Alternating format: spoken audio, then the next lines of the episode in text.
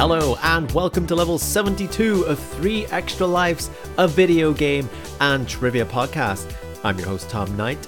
How are you doing? Are you good? I hope you're good.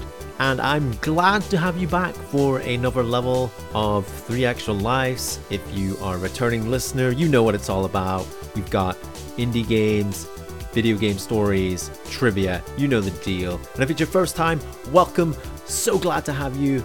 I usually do a bit of rambling at the start, and that's it done. So let's get on with the show. First up on this level of 3 Extra Lives, I'm talking about Framed Collection by Loveshack Entertainment. In the Framed Collection, you rearrange the panels of an animated comic book to craft the story of a noir styled spy detective in the Framed Collection.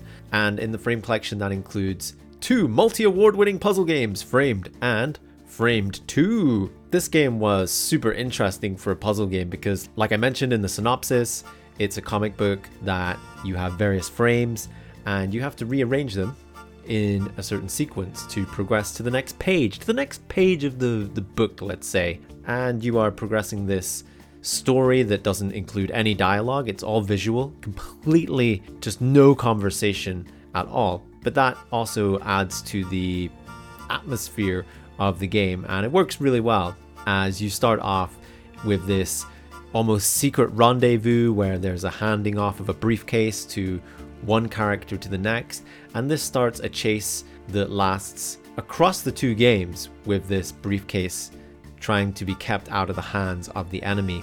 And it's a lot of fun experimenting with the puzzles. You start off quite simple with just moving frames from one square to another to create a sequence of events.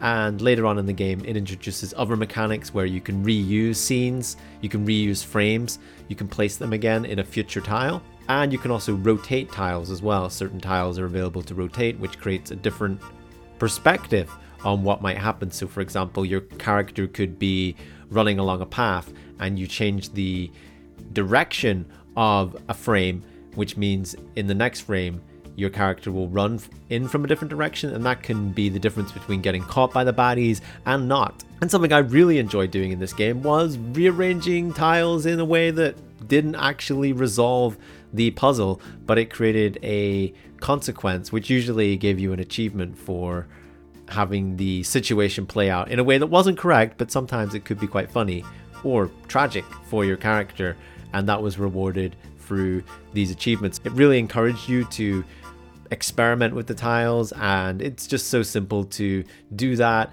and hit play and see that play through and see if you've got it right, and then move on to the next page.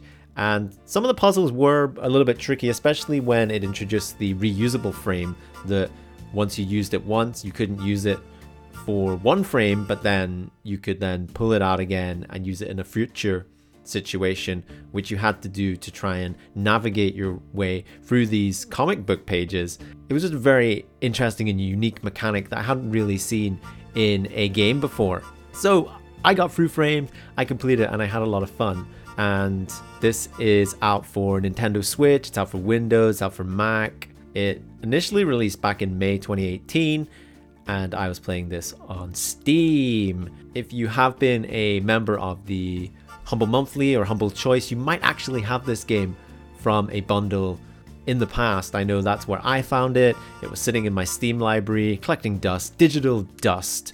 Reviews are pretty positive. Decided to check it out. Was not disappointed. That is Framed Collection by Loveshack Entertainment. It's trivia time. I was talking about Framed, which had spies in it, and that led me to this question. Another famous video game spy is Sam Fisher from the Splinter Cell series, but what year did this series debut? Was it the year 2000, 2002, or 2004.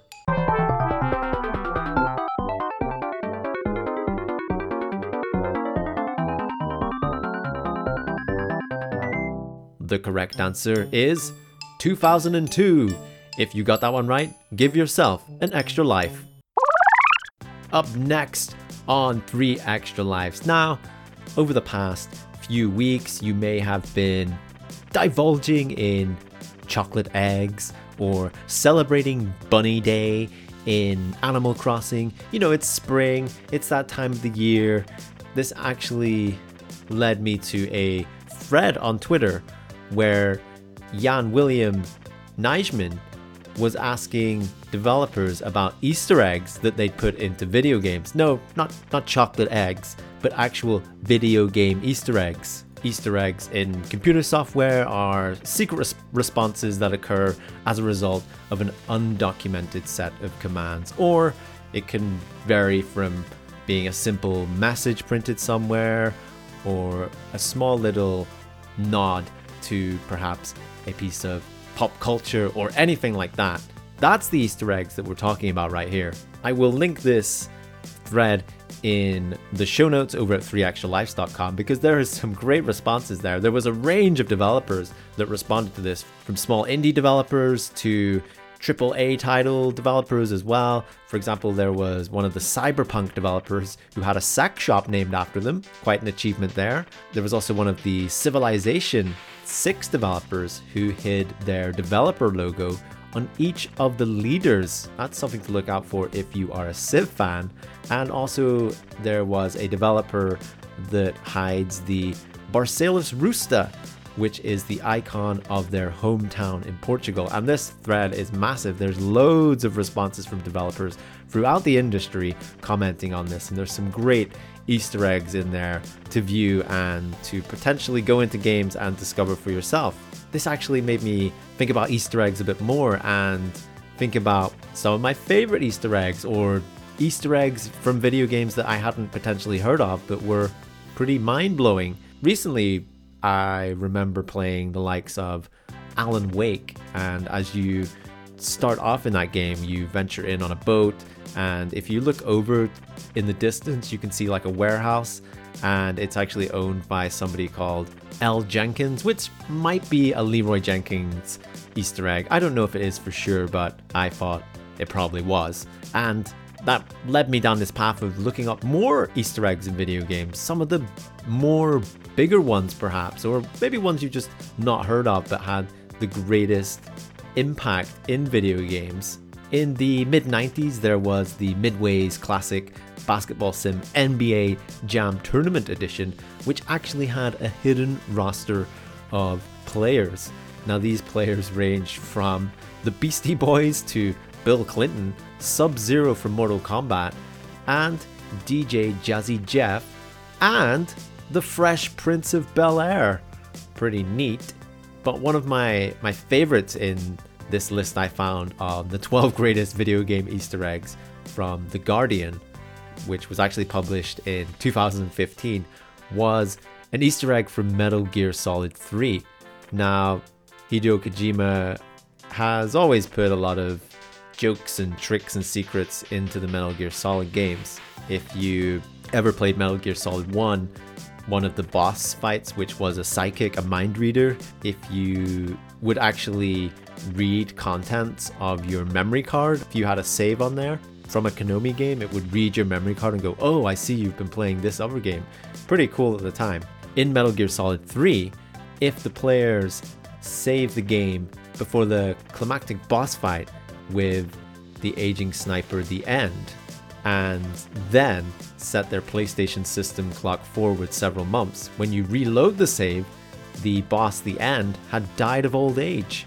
So what a what a way to beat the end boss of a game using a mechanic like that. I know there's an indie title out there as well called The Stanley Parable that had an achievement where it basically said don't play Stanley Parable for 5 years and some people waited that out and didn't play Stanley Parable for 5 years to unlock the achievement legitimately. You could also do that by setting your PC clock forward 5 years to unlock that. But yeah, there's some real cool things when you start looking into Easter eggs and secrets in video games. There's probably secrets and Easter eggs out there that still haven't been discovered in video games, and even in older titles, some of those are being discovered even now, despite lying dormant for many, many years. So, do you have a favorite video game Easter egg? I'd love to hear from you. Share some of your sweet, sweet secrets with me. It's trivia time. So, we were talking about Easter eggs in video games, and that leads to this question. The first video game Easter egg can be found in Starship 1, a video game found on what platform? Atari, Nintendo, or Commodore 64?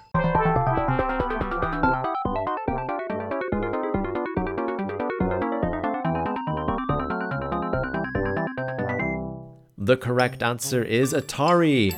As discovered in March 2017, Atari's 1977 arcade game Starship 1 features an Easter egg in which the message Hi Ron is relayed on the screen and the player is awarded 10 extra lives. If you got that one right, give yourself an extra life. And finally, on this level of three extra lives, I have been playing a lot of a game called Dorfromantik. Now, that simply translates into village romance from German. And Dorfromantik is a peaceful building strategy and puzzle game where you create a beautiful and ever growing village landscape by placing tiles. Explore a variety of colorful biomes, discover and unlock new tiles, and complete quests to fill your world with life. Now, I actually got recommended this game by my good friend Monica over at Geek Herring, and I did not know what I was getting myself in for as I redeemed the last few pennies on my Steam birthday voucher that I got for my brother back in January. And oh my goodness, this game has just completely taken me by surprise. Now, it starts off when you first play this game, feels quite simple. And it is in a way that you're placing these tiles on a grid. You've got various different types of objects on these tiles. So you might have grain fields, you might have piece of a stream, you might have grass, you might have buildings, you might have a forest area. And your objective is to place these tiles in a way that connects them together. And as you do this, you get quests to string together a certain amount of items on these tiles, and completing those quests grant you more tiles. You start off the game with 50 tiles, and once those have run out, your game's over and you register your score, and then you start again. The process repeats. And the challenge in this game then comes when you've played it a few times and you are wondering, hey, why am I running out of tiles so quickly? I want to last longer. So each tile can be placed in a way that it can perfectly line up potentially with another tile. So you're trying to manage that if you are trying to be a bit more perfect about your placements because if you place a perfect tile where each of the edges matches up with another tile of a certain type. So, example, if a grass edge matches up with a grass edge, a grain edge matches up with a grain edge, for example, if you complete that round the hexagon shaped tile, then you will score a perfect tile, which awards you with not only more points, but it gives you one extra tile as well, which turns out to be a very important resource as you play this game for a lot longer in a session because that one tile, if you're getting multiple perfect tiles, that really adds up and can continue your longevity in the game. And then once it's over, you see this beautiful area that you've created once you've run out of tiles and sadly then you have to start again. You lose all that work but there's something really relaxing about this game. The music is so peaceful. There's a zen like aspect to it of just placing tiles and building out your city and there is a little bit of confusion on some of the steam reviews the steam reviews are overwhelmingly positive but I think some people went into this thinking it was going to be more like a city builder, where it's it's a puzzle. It is a puzzle game. You do build out a landscape, but it's not like Sim City, for example, or some kind of game where you're building and maintaining. This is just strictly a puzzle game, which can potentially go on forever if you manage your resources right. But ultimately, you will run out of tiles and it will be game over. There is no end goal in that regard. It is basically you are trying to get the highest score possible. You're trying to climb that online leaderboard, which you get the bragging rights for. Just to note as well that this game is in early access, so there will be further developments to the game before it's fully released. And Dorfromantik was actually developed by four game design students from Berlin, and together they have come together and they founded the company of Toukana Interactive. They want to develop many more small and original high quality indie games in the future, which is very exciting. And this game has really took off for them. Just made by four people. It's highly addictive. It's really polished already for an early access game. I haven't seen any bugs at all, and it's been an absolute pleasure to play it for the last handful of days. I think I'm as of recording, I'm getting close to 20 hours, and it's so easy to want to come back for more. And when I close my eyes, all I can see is hexagon shapes with various items on it, like trees and railroad tracks. That's that's what I've been thinking of when I close my eyes. Dorfromantik, just one of those games that have come out of the blue and really taken the indie scene by storm. I think. Like I said, it's in early access, but it's under ten pounds on Steam, and it's an absolute must buy if you like these puzzle games. And if you're looking just for something relaxing to take your mind off things, it's it is great. It's just so good. I can't even tell you how much I'm enjoying it, but I am. And I'm enjoying it so much that over on my Discord, which you can find a link to at 3extralives.com, I decided on a whim, on an impromptu whim, because I know there was a few other people out there playing Dorfromantik that for the month of April 2021, I'm starting a new thing called High Scores on Discord, and this is basically playing an indie game, submitting a high score, going on to a top 10 leaderboard on the Discord, and the person at the top of that leaderboard, come the end of the month, will you win a prize. Magnificent. Nothing big, nothing major, just a little fun. So if you are playing Dorfromantik and you're not on the 3 Extra Lives Discord and you're looking for a bit of friendly competition, why not head over there? And this might be something I will run maybe every month with a different game or every other month, depending on the interest of that. So, yes, that was Dorfromantik by Toukana Interactive. Go check it out! It's trivia time. So, I was talking about Dorfromantik, which is a game where you build a village landscape, and it led me to this question The smallest village in the world is located in which country? Is it Ireland, Croatia, or Alaska?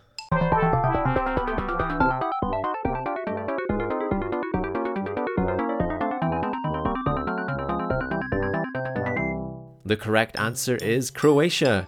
In the village of Hum, with a population of around 30 inhabitants, it is located in the heart of Istria in the municipality of Buzet. If you got that one right, give yourself an extra life. And here we are again at the end of another level of 3 Extra Lives. How did you do on the trivia this week? Why not let me know over on social media? You can find 3 Extra Lives in many places, including Instagram, Twitter, and Facebook. You can also find me on Twitch streaming three times a week on a Monday, Thursday, and Friday. You can find that over at twitch.tv forward slash three extra lives. And you can find all information, including the show notes for this level, over at 3extralives.com. Everything will be included there, so you don't have to go searching. There's also links to social media, Twitch, Discord, everything there. It's all in one convenient spot, 3extralives.com. And with that, we have reached the end, and I thank you very much for tuning in, and I will see you all in level 73!